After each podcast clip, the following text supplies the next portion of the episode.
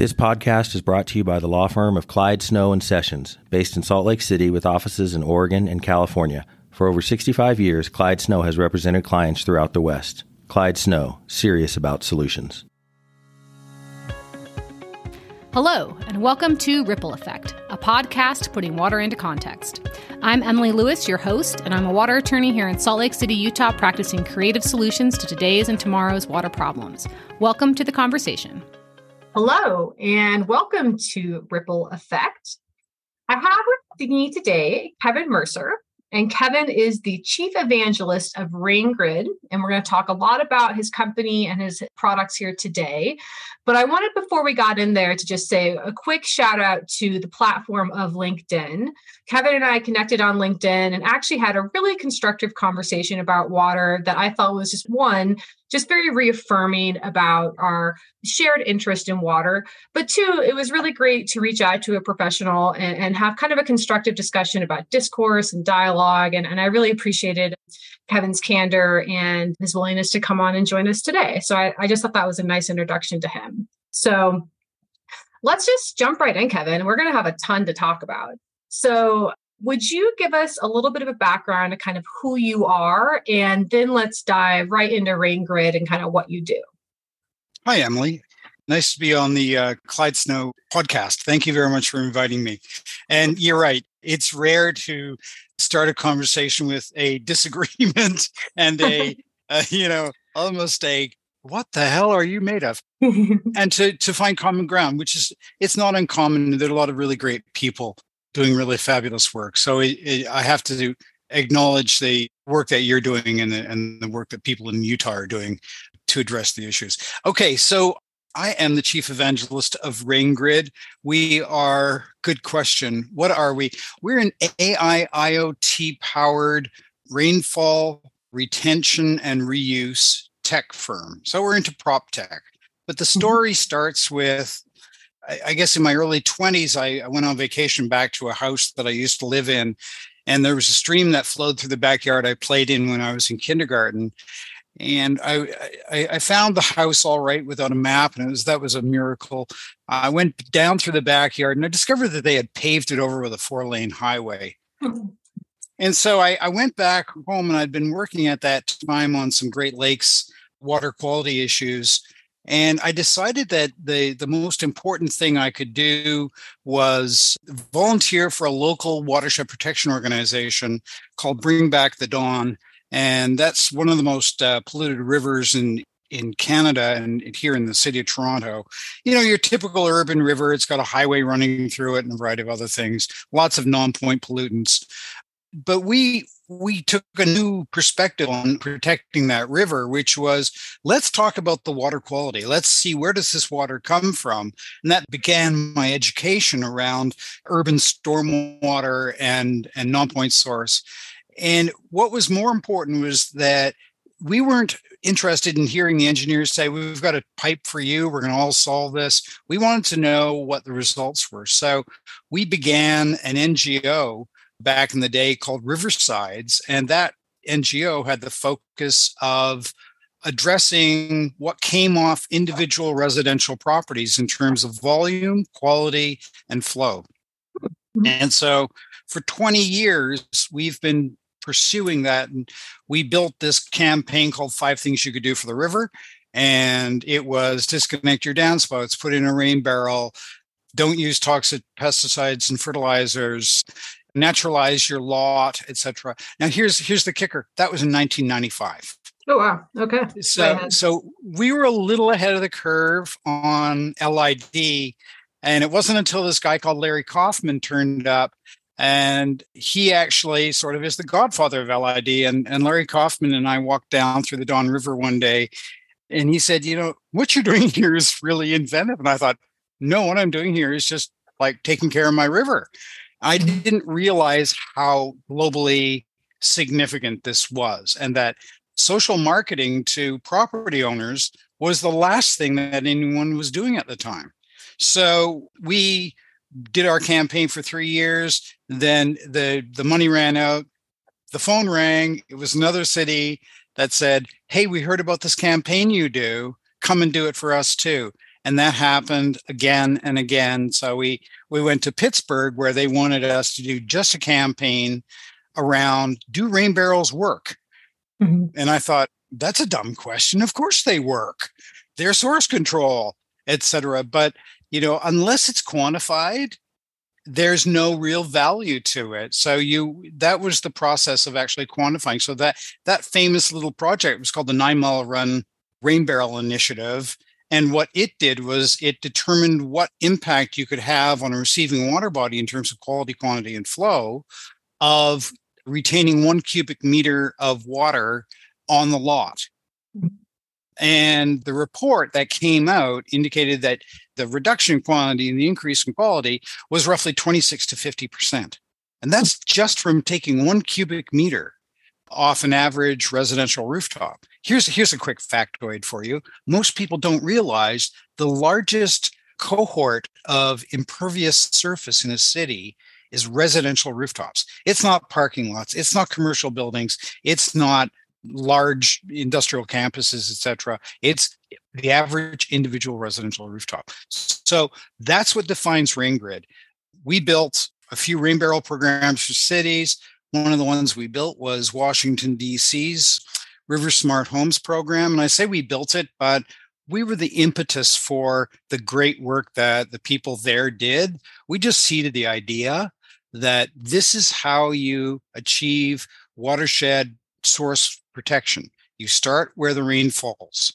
And that's really what Rain Grid is. So in the 2011s, we had been looking at our career over the years and said, we're just not accomplishing what we need to accomplish.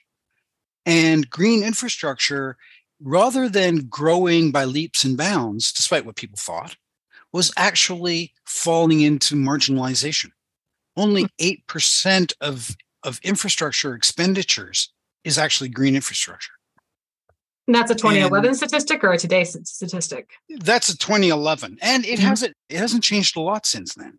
So what we decided to do was we said, okay, we have to change that narrative in two ways. One way you have to change it is to it's to create the quantification. I mean, we already had the quantification from the nine mile run Pittsburgh project, and they were still not taking it. That wasn't enough. And the reason it wasn't enough, so that's the administrative side of it. And then there's the social side of it. And the social side is that as a survey done by Washington, D.C. determined, you can have the best darn residential rain barrel program possible. In other words, designed by Kevin Mercer and the, and the crowd at Riversides. Mm-hmm. And they'll go out and they'll install your rain barrel for you properly. They'll give you the social marketing out the yin yang to make sure that it's maintained properly. And guess what? Hmm. It won't happen. Only 24% of people who receive the I guess, gold plated Cadillac Standard, River Smart Homes rain barrel program installation actually use the water in their rain barrel, and only 12% actually maintain the filters in their rain barrels. So we said, look, we've got to do something to solve this social problem. People say one thing, do another. They love to talk green, but when it comes to actually maintaining it, they're not going to do it. We kind of knew that. So that was the impetus for what became Rain Grid. I was talking to a friend of mine who was a software designer, and he said, when I, I told him I wanted to automate a, a rain barrel and find out what the data was. And the worst thing about software people is when you ask them questions like that, they say, Oh, that's simple. Yeah. It's like, oh, whom? I hate yeah, I hate you. I hate you. So yeah, yeah, you just have to write an algorithm. I go, no, no, no, stop, stop, stop right there. I have to write an algorithm. I might as well do my own dental work. Mm-hmm. That's not going to happen. I'd love to have the story say that, yeah, I learned how to write algorithms. I didn't. But what we did is we eventually found somebody who was a climate software modeler. And he wrote our algorithm that measures the annual rainfall in an event basis, in effect, a predictive forecast algorithm correlated to roof area that then determines how much water is going to come down your downspout, wind up in your cistern. And then it takes your cistern and says, okay, is the volume in the cistern more or less than what I need to store that forthcoming rainfall. And if it's less than what I need, then I'm going to empty this cistern automatically through an electrically actuated valve. And I'm going to make sure that we have enough storage space to have net zero runoff from your rooftop. Hmm. Okay. Oh wow, Kevin, that was a marathon. I just took a ton of notes. I love it. This is going to be so fun. Okay. So just to summarize just real quickly for our listeners, so really kind of like the purpose of rain grid is really getting at water quality control at the source so you're really trying to capitalize on the fact that the residential rooftop space is the largest impervious space in city areas and urban areas and by capturing rainfall, you are treating it at the source, not letting it go run off into cities or, or streets, picking up petroleum products or, or, you know, whatever pollutants that a drop of rain collects on its way down to the river and trying to almost like decentralized water quality activities in, in kind of a nutshell from what I'm hearing you say. Totally. Yep. Okay. That's right. Great. Yep.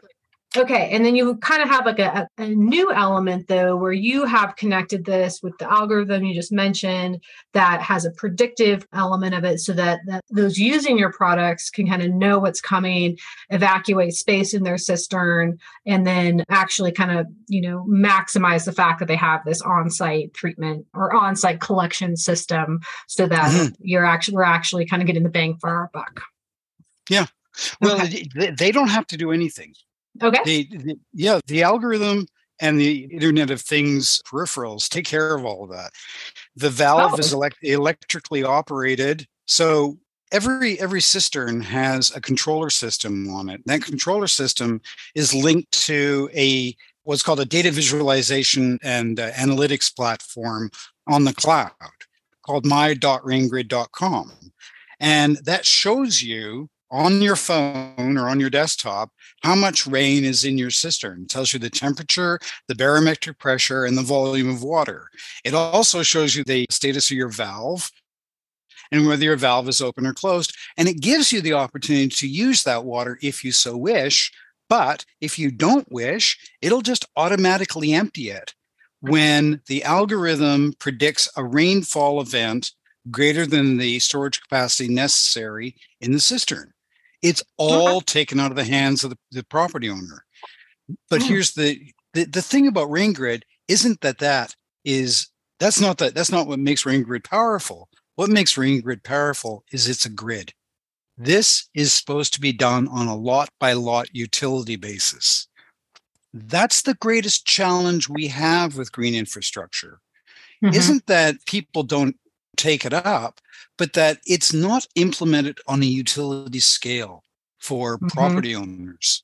So if you presume that you don't have to have a water meter, for example, because, hey, water meters just aren't my thing.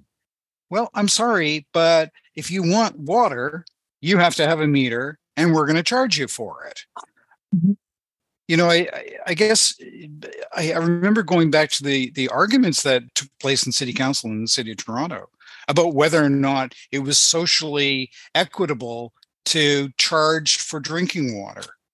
And and of course the, the the perfectly well-meaning people turned up and said, you know, drinking water is a human right. It was like, you're damn right, drinking water is a human right, but drinking water isn't free. It no. costs, it is the most expensive, hard to maintain pinnacle human infrastructure anywhere. Just think about it. How many people globally can walk to their tap, turn it on, put the cup to their lips, and go, I'm safe? Not enough. Not enough. Not, Not enough. enough. Exactly.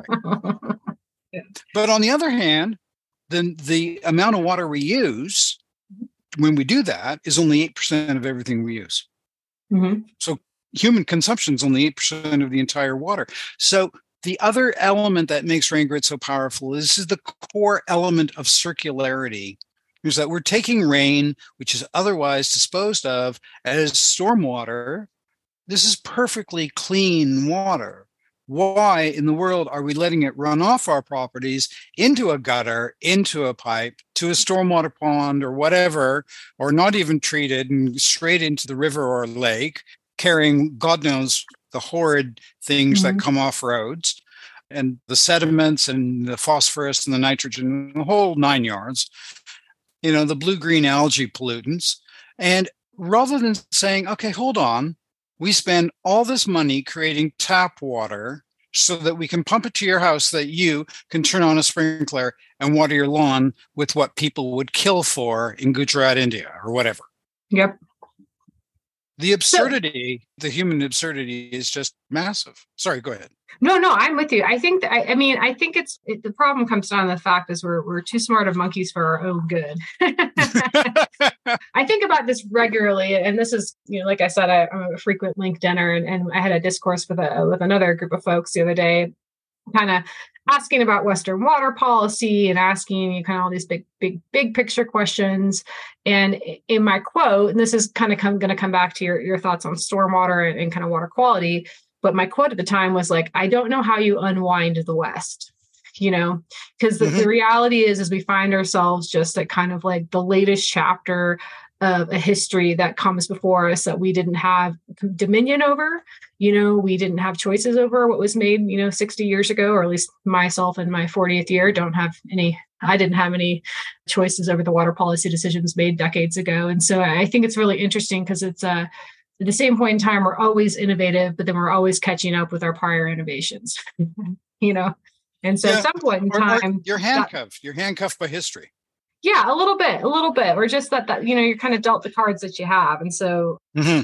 I think that you know I just think this point about the fact that we take clean water and let it become stormwater very quickly is just a really good at a certain point in time. That's just kind of the the consequence of the infrastructure we've chosen to build over decades. Mm-hmm.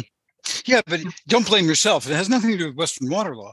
Mm-hmm. It's it's pretty much generally universal. I mean, whether it's mm-hmm. Eastern North America, I mean, a lot less so in Europe, lawns aren't aren't a big thing in tightly designed cities but but nonetheless irrigation. I mean you generating water for for public irrigation or swimming pools or fountains or whatever you know it it the the weird world is that oh this has to be drinking water standard or there could be pathogens in the water. It's like oh my god are mm-hmm. you serious about this?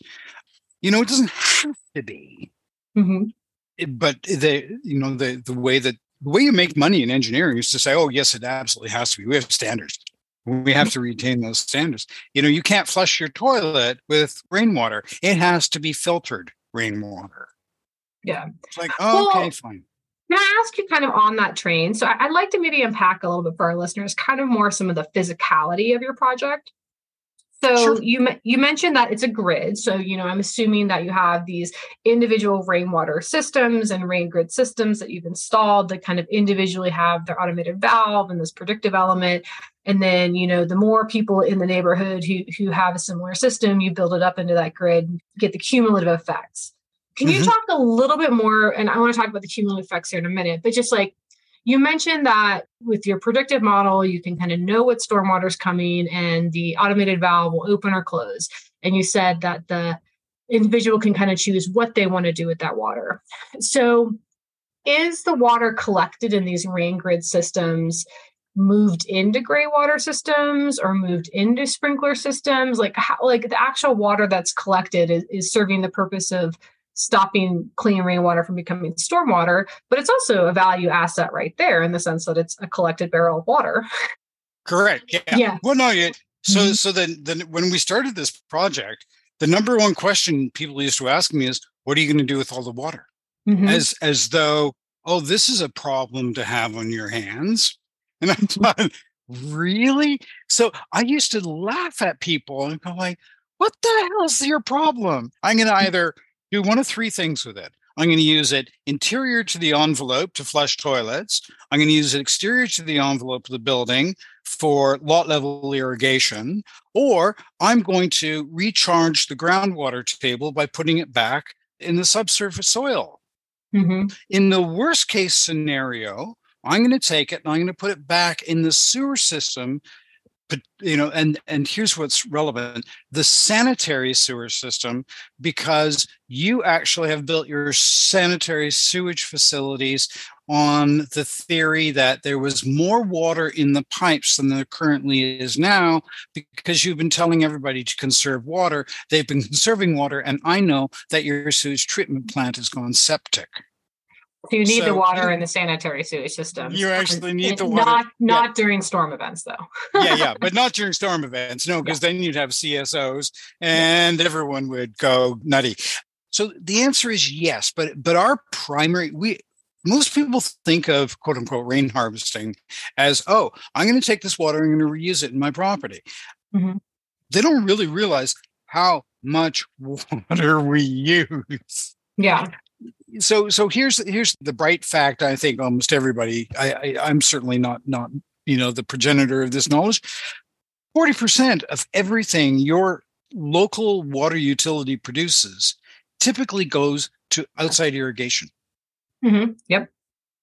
40% that's astonishing And I would You say, know, I it- think in the West, it's even higher than that. Like, I want to say our municipal footprint for like grass and stuff is like 60% of our municipal use. Like, it's very, it's a very high number because it, it's so hot here, you know, and there's so yeah little water. yeah exactly yeah Mhm. and there's so little water and, and and everyone wants a green lawn Yes.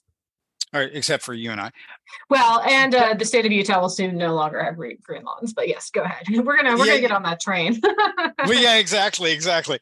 So there you go. That that's the the long and the short of is that sure you can water your lawn with this thing. Mhm. You can water your garden, but largely, and this is where circularity comes in, and this is where Western water law comes in, by the way. So impoundment, you're not allowed to impound water under Western water law because you're depriving somebody downstream of their seniority rights to that water. Yes, I wanted to. And- I, and- I actually, this is one of my questions for you, so I'm glad you're getting here. Okay. Mhm. so so so this is the whole thing is that Uh, we're not impounding water. We are simply rerouting it. We are putting it back in the groundwater table which by the way if we didn't do it you would have an ms4 problem because that water that nice clean rain is coming off your roof a little bit less clean than it fell because there's a little bit of problem you know it depends on what your roof is made of but generally speaking it's a little bit less pure than it was when it fell on your roof. Then it gets into a cistern. If that cistern is dark and the water's filtered, then you're not going to be growing algae other than sort of biofilm on the inside of a tank. And that's normal. And the biologics are, are correct with that. And you have your little dead pool at the bottom, and all the microbes sit there and they eat one another. That's all very good. That water, you can take that water, put it on your garden beds with complete security that, that that's not going to kill you Mhm. Or endanger you, etc. But if I put it back in the groundwater table, then what I'm doing is I am growing what is the desert that we've created in a city. So Mhm. cities are watershed deserts. Just because they've got pipes running through them, in, in my city here, 70% of the base flow of the Don River is stormwater. Hmm. It's Mhm. it's no longer springs and you know all the, the the leafy green things that we all presume watersheds are constructed thereof. It's stormwater pipes, and it's like that in virtually every single city. Look at L.A., the Mhm. famous L.A. River. All that is is a concrete stormwater conduit. It it virtually doesn't flow except during stormwater. Not our effluent. I think here in the in Salt Lake City, I think in the in the hot peaks areas of the summer, the Jordan, which is the river that runs through the south to north and, and actually terminates in the Great Salt Lake. I want to say like 35% of the flow in the summer is reuse effluent from our water Mhm. treatment plants. So it, it's Yeah. not it's not natural native water, a, a large component of it. You know, it's it's water introduced into the system through non-natural means. And and largely, I'll bet your sewage treatment plant is comprised of base flow of springs that were piped or creeks that were piped when the land was developed, because Mhm. that's how we've built cities. We tend to take nice, fresh little, you know, rivulet streams and go, that's inconvenient to have that running here. We'll just put that in a pipe. Joe, what are you going to do to the water? Send it to the treatment plant Mhm. or dump it back in the, you know, That's the only differentiation. Does it go to a treatment plant or does it go straight in the environment without pre-treatment or whatever? The fact that it goes to the treatment plant doesn't necessarily make clean, but nonetheless, we'll cross that bridge another time. The point is that we've got this urban landscape, and it doesn't matter where you are. We are not friends to the rivers or the creeks or the little interstitial tributaries or whatever that you know you cut and fill. That's a bulldozer and a bunch of clay. Put a building there joe and you know we'll worry about the drainage. So it's called the drainage industrial complex by the way. I've never that's, heard that but i'm going to definitely take note of that. Drainage industrial complex. Okay. It, okay so quick pop quiz. Where isn't there drainage in the world? Um, boat uh, but go ahead. I like that one, but drain. you you pump your bilges, but yep, nowhere. Yep. Mm. Okay. Just just just cast your mind to this. The number one pump energy demand in the world is moving water. It isn't mm-hmm. oil and gas. There's more pump energy expended in the moving of water globally than any other energy demand. Yeah. The, drain, the drainage industrial complex globally is probably in the multiple hundreds of trillions of dollars. Every single human habitation in one form or another has rainfall, therefore it has drainage. I never thought about that, but that probably is an accurate statement, you know? Yeah. So we live in the drainage industrial complex, and we as watershed protection people are struggling against that. Okay. That is our first struggle. And that's where circularity of rainfall comes in. Is whoa, I'm sorry, you can't have my rain. I've got a better use for it. Uh, okay, there's a bunch of things I want to kind of jump off from this part of the conversation here. So you've got your grain barrels. Really, the point is, if you're not going to immediately use it for like immediate irrigation needs for you, you're you're using the collected water as basically like localized recharge of the local aquifers. So mm-hmm, I'm assuming they're just like spreading it on their lawn, letting it soak in, right? It, it, you'd actually, you know, that's the least constructive thing you can do Mm-hmm. We actually we we build dry wells. Okay, okay. So you're going one step further to actually recharge. Okay, tell talk to me oh, about yeah, your dry well. Exactly. Okay. Okay. Well, so the dry well is designed to do within 72 hours the job of infiltrating the whole volume of the retention vessel, whether it's a rain barrel, a cistern, or a blue roof, into the groundwater table. Okay. And and that's important because you get what are called uh, sequential storms. Mm-hmm. So in for example in Washington DC, we have to design the storage and the infiltration to be able to capture, retain and infiltrate let's see 1.7 inches which is I think 35 millimeters of rain on lot fully and completely in order to qualify for stormwater retention credits. So, I mean, that's that's the way of the world now. Is that places like Washington D.C. have created new markets, and mm-hmm. we've been waiting for these markets. Maybe it sounds like life is is a bed of roses in the green infrastructure world, but the truth of the matter is, it's a hard slog business. There mm-hmm. not a lot of money spent on green infrastructure and the truth of the matter is that if if we were actually doing it to the extent we should have been doing it decades ago, we would have saved boatloads of money. How do we know? Because you know what what you've got now is you've finally got people who are quantifying the value of rainfall retention based on saved infrastructure expenditure. Mm-hmm. Kind of deferred costs almost. Yeah, it's it's deferred cost, but it's also shifting the ROI mm-hmm. away from conventional to blue infrastructure, and that's what's really important. And I, I apologize to the to the listeners. I sort of swap back and forth between green and blue. I prefer blue. I like water. I call it blue and, and as long the, as it's not the, green blue algae, we're fine.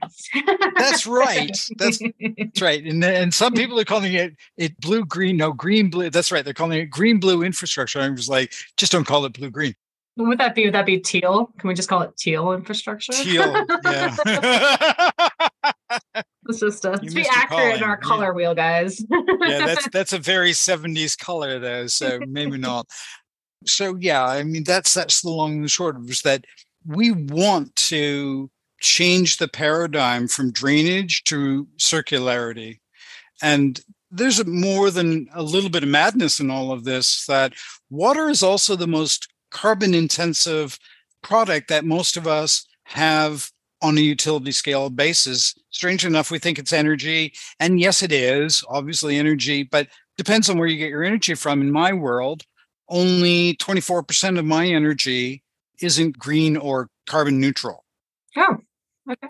So, so is that just because your portfolio is 75% like renewables for in Canada? Yeah, it's, it's actually well in mm-hmm. Ontario, it's nuclear or it's hydro, and okay. there's a little bit of and then, then there's gas peaking. We chose to close all mm-hmm. our coal plants, and we were ahead of the curve on getting rid of coal. Mm-hmm. You know, the, the joke in Ontario was if we had waited until after Paris and closed all our coal plants, we would have met the nationally determined contribution for Canada and would have been able to say, thank you, bye bye, done our bit. No, you early adopters have to get hit twice. yes, that's right. We get hit twice. So it was like, yeah. Can I? So, Kevin, I want to ask you something about something you just said, though. So we've got these storm water retention credits. So, you know, basically we are incentivizing installing these rainwater barrel systems combined with this dry well system you have that actually infiltrates the water back into the groundwater system, not passively, but actually very intentionally so. And then you get credits for it. And that is intended to defer additional investments or, or defer need for additional water treatment costs. Can you talk a little bit more about that credit program? Like, is that like a discount on the homeowner's bill at the utility? Is it, a, you know, like who's getting the credit where and for what? Well, it's it, it it's interesting. The answer is yes and yes. Okay. So they they have a series of charges in the DC area, and I'm going to mangle them because I, I I can never get the acronym straight, and I didn't write it down. But if I am a developer and I make changes to my property, I have to get a stormwater management assessment and then I have to pay for the impervious charge. So that there's that, but then there is actually something called the impervious surface charge. Okay. And then there is another charge issued by the regional water utility as well. The long and the short of it is that if I buy SR, so hold on, these are called SRC, stormwater retention credits. Mm-hmm. And so if I put in blue infrastructure and I get to net zero, I can actually sell those credits. Oh wow! So it's a legitimate market. It's not just an incentive. Yeah, that's right. Legitimate, like yeah. a mitigation market for those people who don't yeah. choose to install infrastructure like this. No, it's it's actually like a carbon hmm. market. So if I generate positive credits, so if I go to zero and then start capturing more than I need to, mm-hmm. then I can take the excess and I can sell those credits one of two ways either back to the city of Washington, D.C., which will buy them for a basement price. Mm-hmm. They have a minimum price that they will pay. And that's supposedly to sort of reimburse the technology or the infrastructure expenditures on a certain interest cost and interest cost of money, basically. Mm-hmm.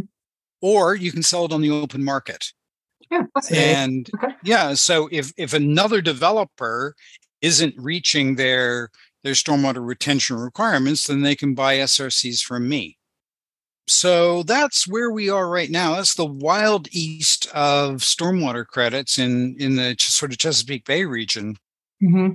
And they also have uh, ecosystem restoration credits. So the I have a colleague who works in the wild eastern and western world of ecosystem restoration credits and they they basically farm them for GHG credits which they then sell on the open market. And GHG are so greenhouse gas, sorry. Greenhouse gas. Oh, okay. So they serious trading in credits. The big credit oh, yeah. trading system. Okay. That's right. So we can we can also see 23 years ago 23 years ago no maybe it was only 13 years ago 13 years ago my ngo wrote a paper for what, what was called then at the time the Toronto Atmospheric Fund about the carbon footprint of rain harvesting. or the, or the carbon beneficial footprint of rain harvesting, we actually worked out if I took all the rain off a building and replaced all the water, which is highly carbon intensive, what would my GHG credits be? We did that kind of for shits and giggles, but mm-hmm. now mm-hmm. it's actually sellable. So if I if I harvest rain or retain rain and I put it back to use and offset potable water, then I get a carbon credit. If I aggregate enough of them, then I have a lot of credits. And is this on? So, because like I did like a paper. Oh goodness, this is back in like 2008, 2010 when I was actually back in law school, still on like the.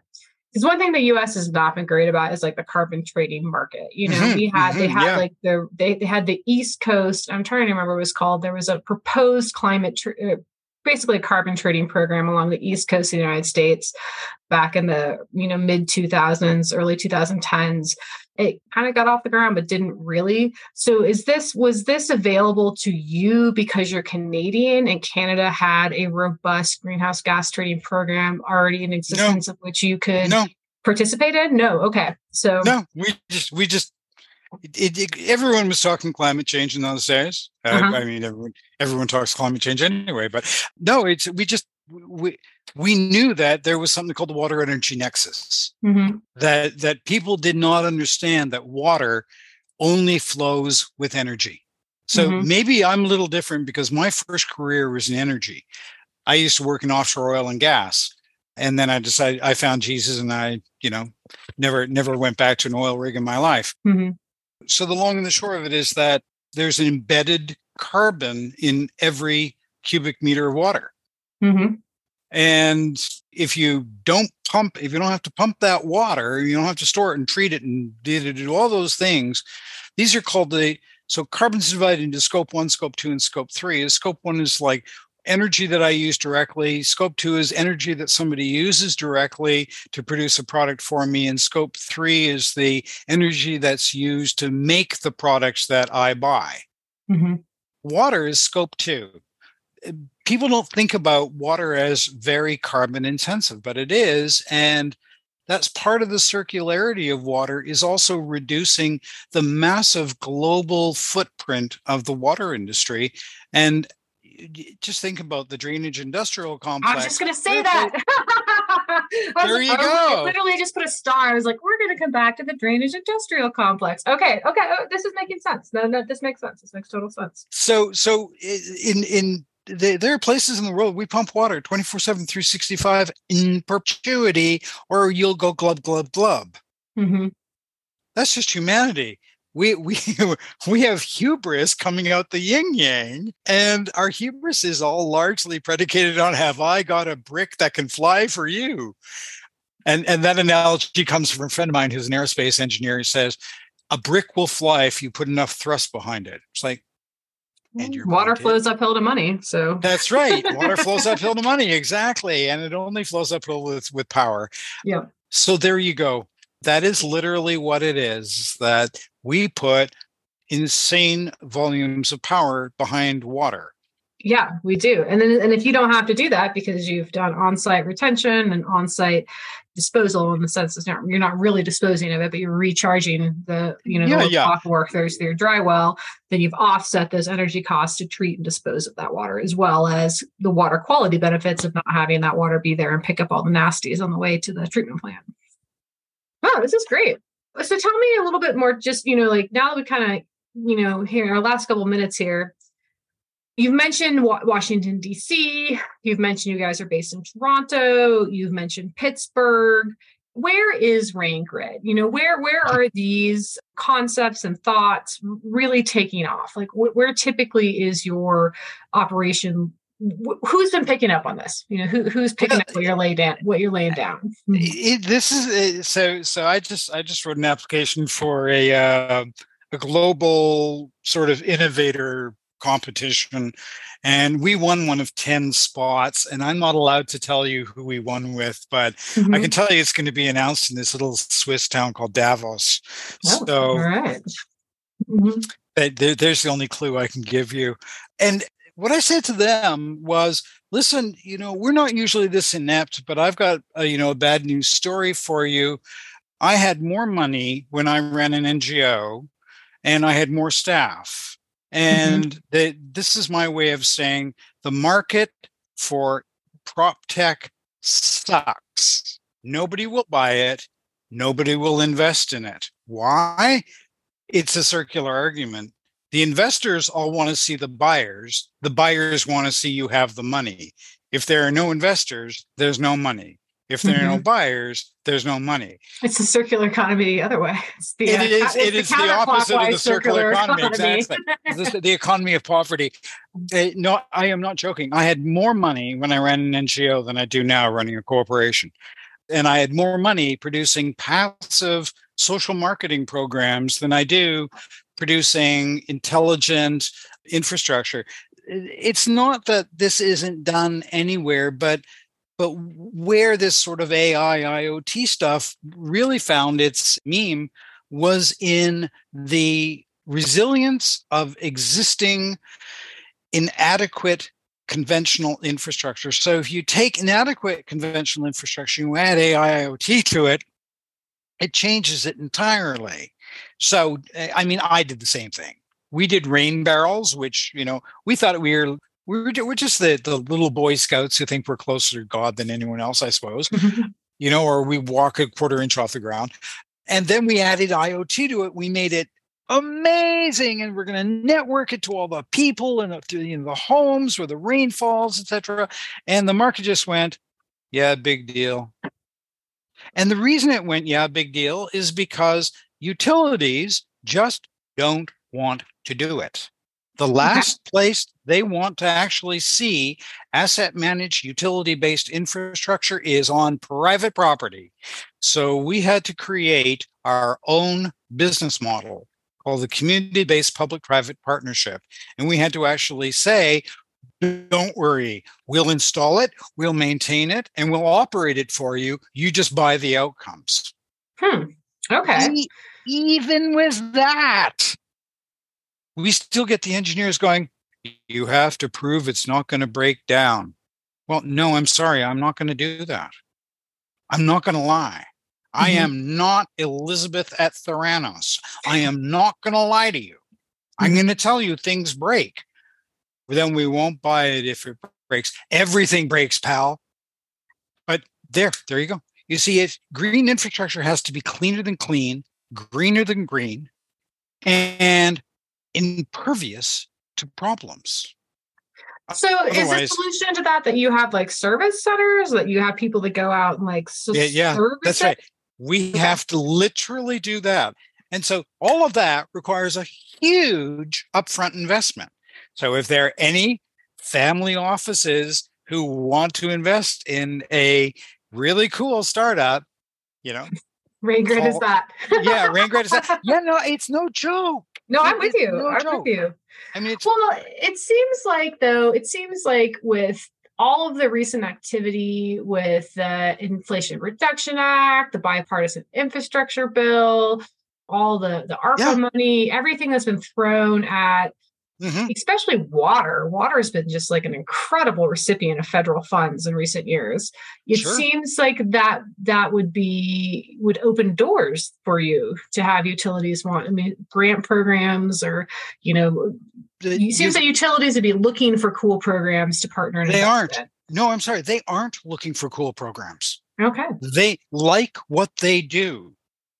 As I, I, I, sat on the, the Water Environment Federation rainfall to results work group that, that wrote the next edition of Rainfall to Results. And one of the conversations we had was look, this is called rainfall to results, not stormwater to results. Let's eliminate the word stormwater. And yeah, and the the majority of people on that committee are engineers and they work for Black and Veatch and WSP and no go. Really, I mean, like their hearts are gold, but oh my! But are you kidding me? I, I mean, I'm I'm leaving out certain words in that statement, but they just thought I was mad. They looked at me and said, "We make really good money treating, know, managing stormwater. That's our job." I went, but you don't have to manage stormwater. What are you, Mhm. a Pollyanna? Everything is drained. Everything needs us.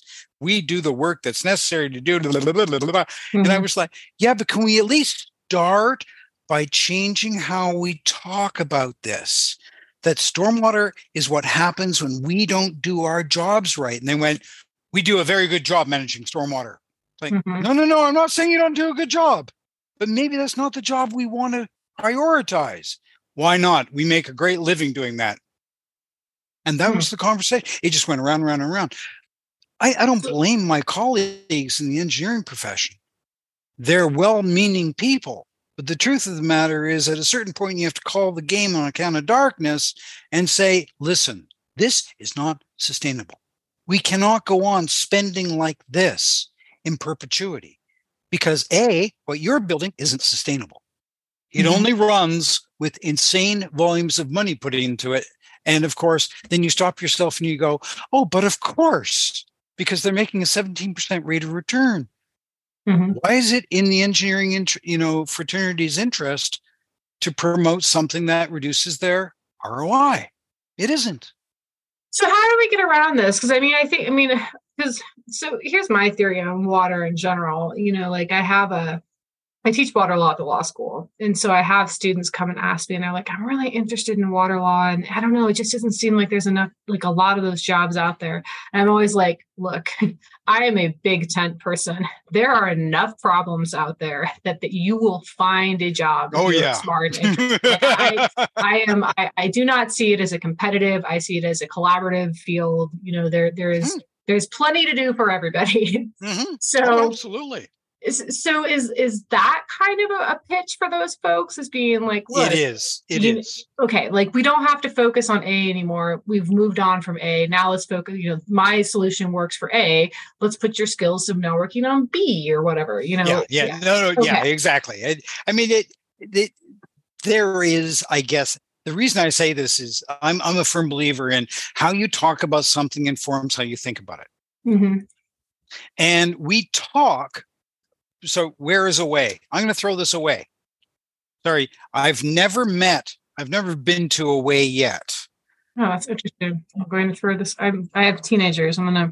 Where is away when you? We've had a lot. Yeah, where is away? Okay. Yeah, yeah. So, so that's the whole long and the short. I mean, the simple things like that. Uh huh. you know when i when i began my my environmental career back in 88 i was only informed by the fact that as a as a little boy scout i used to go on paper drives. And the only reason i knew that paper had value be, was because i was a, a little boy scout and we used to do paper drives to raise money for the boy scout troop. And and so inherently when i came across a company a large scale communications company that threw out insane volumes of paper i said hey listen there's money in that paper. And and that was that uh, you know. So so it's there is no way there is no such thing as waste water. Hmm let's never ever use the word waste and water.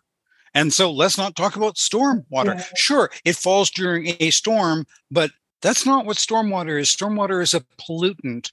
What falls from the sky isn't stormwater that's rain. Which is why we called it rain grid not storm grid. It's kind of getting into like the one water, the kind of one water conversation a little bit. Yeah, and, and and so so I prefer circularity to one water because one water is just an administrative reality. The other side of what's really important about rain grid is that it actually opens up to the democratization of infrastructure to the public. Oh, I'm So- all about distributed infrastructure. Go on. Yeah. Well, this is the whole thing. Yeah. So people are eh, you're a taxpayer. I'm a you know an infrastructure planner. I decide what you're going to pay for. And then we go, oh, we need to build some source control infrastructure. You pay for it, Mr. Property Owner, Ms. Property Owner. And and we go, "Oh, hold on, wait a minute. There's a problem here. Guess who benefits when I manage rainfall on my own property? The It's not- utility. Yeah, it's not me. It is the utility. All the savings flow downhill. Hmm. So that's the other thing that cities and utilities need to come around to. That for them to actually save money, They need to build cooperative operational relationships with mm-hmm. property owners, whether they're private, residential, private, you know, commercial, or schools or whatever. The point is the cost of managing quote unquote stormwater magnifies the further it goes away from the source because the pollutant loadings increase. And I don't care, you know, what you say you do, you know, you, your your catch basin filters, etc., or your your your conveyance LID and so on and so forth. That stuff is all more expensive than anything you do where the rain falls. And that's the key component of RainGrid and has been for decades since we formed Riversides, is that we manage rain where it falls. And the closer you are to where rain falls in its reuse, the lower your costs, the lower your energy, the, the greater your representative democratic mm-hmm. relationship. Mm-hmm. And so that's what's important as well is that that utilities have to go away from the we decide what's good for you and you pay for it well hopefully this will happen too you know like you said you have your your presentation in a small town called davos coming up in the near bit. I, I, mean I, I i don't i mean i, I kind of say that tongue in cheek but i also feel that there's a there's a need for people to be be out in front people. Like the reality is is you know we we, we talk a lot about this in, in ag optimization here in the state of utah and in our water market activities here in the state of utah.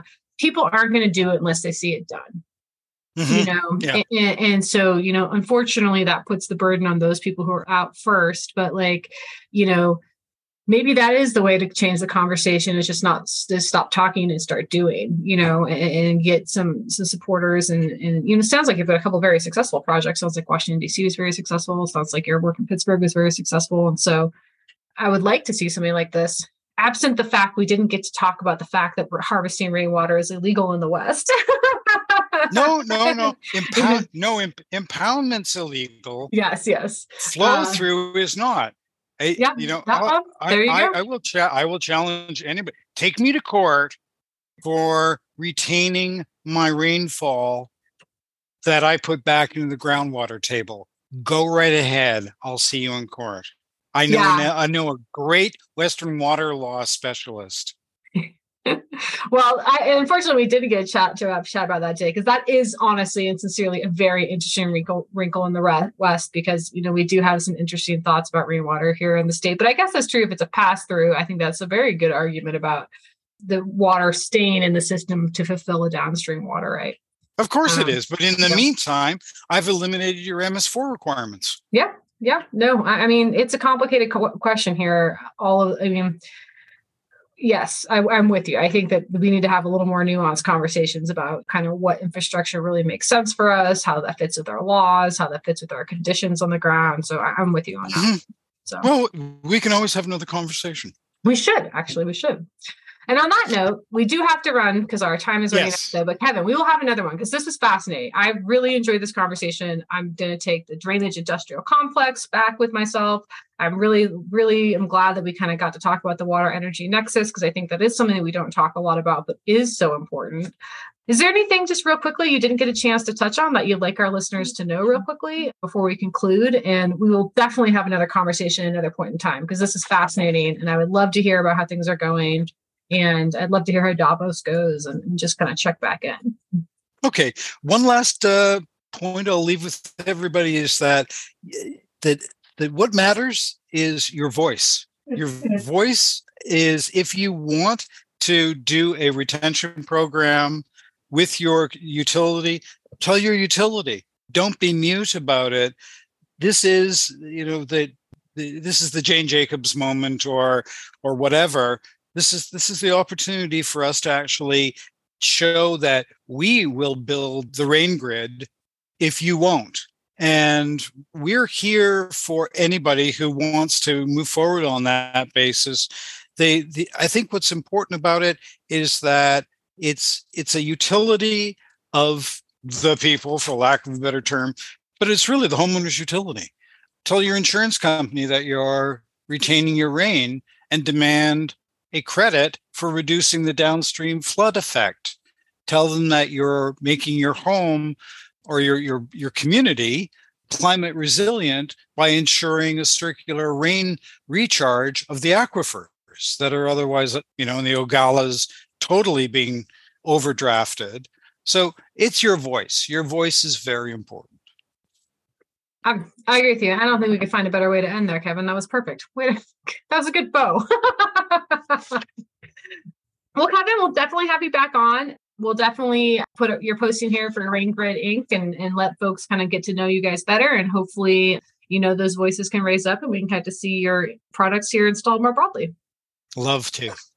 I look forward to chatting with you again, Emily. It has been a real pleasure.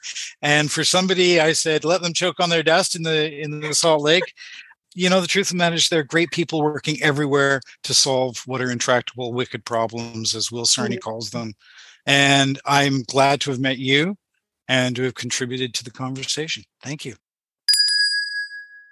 Nothing said in this podcast should be taken as providing legal advice or as establishing an attorney client relationship with you or anyone else.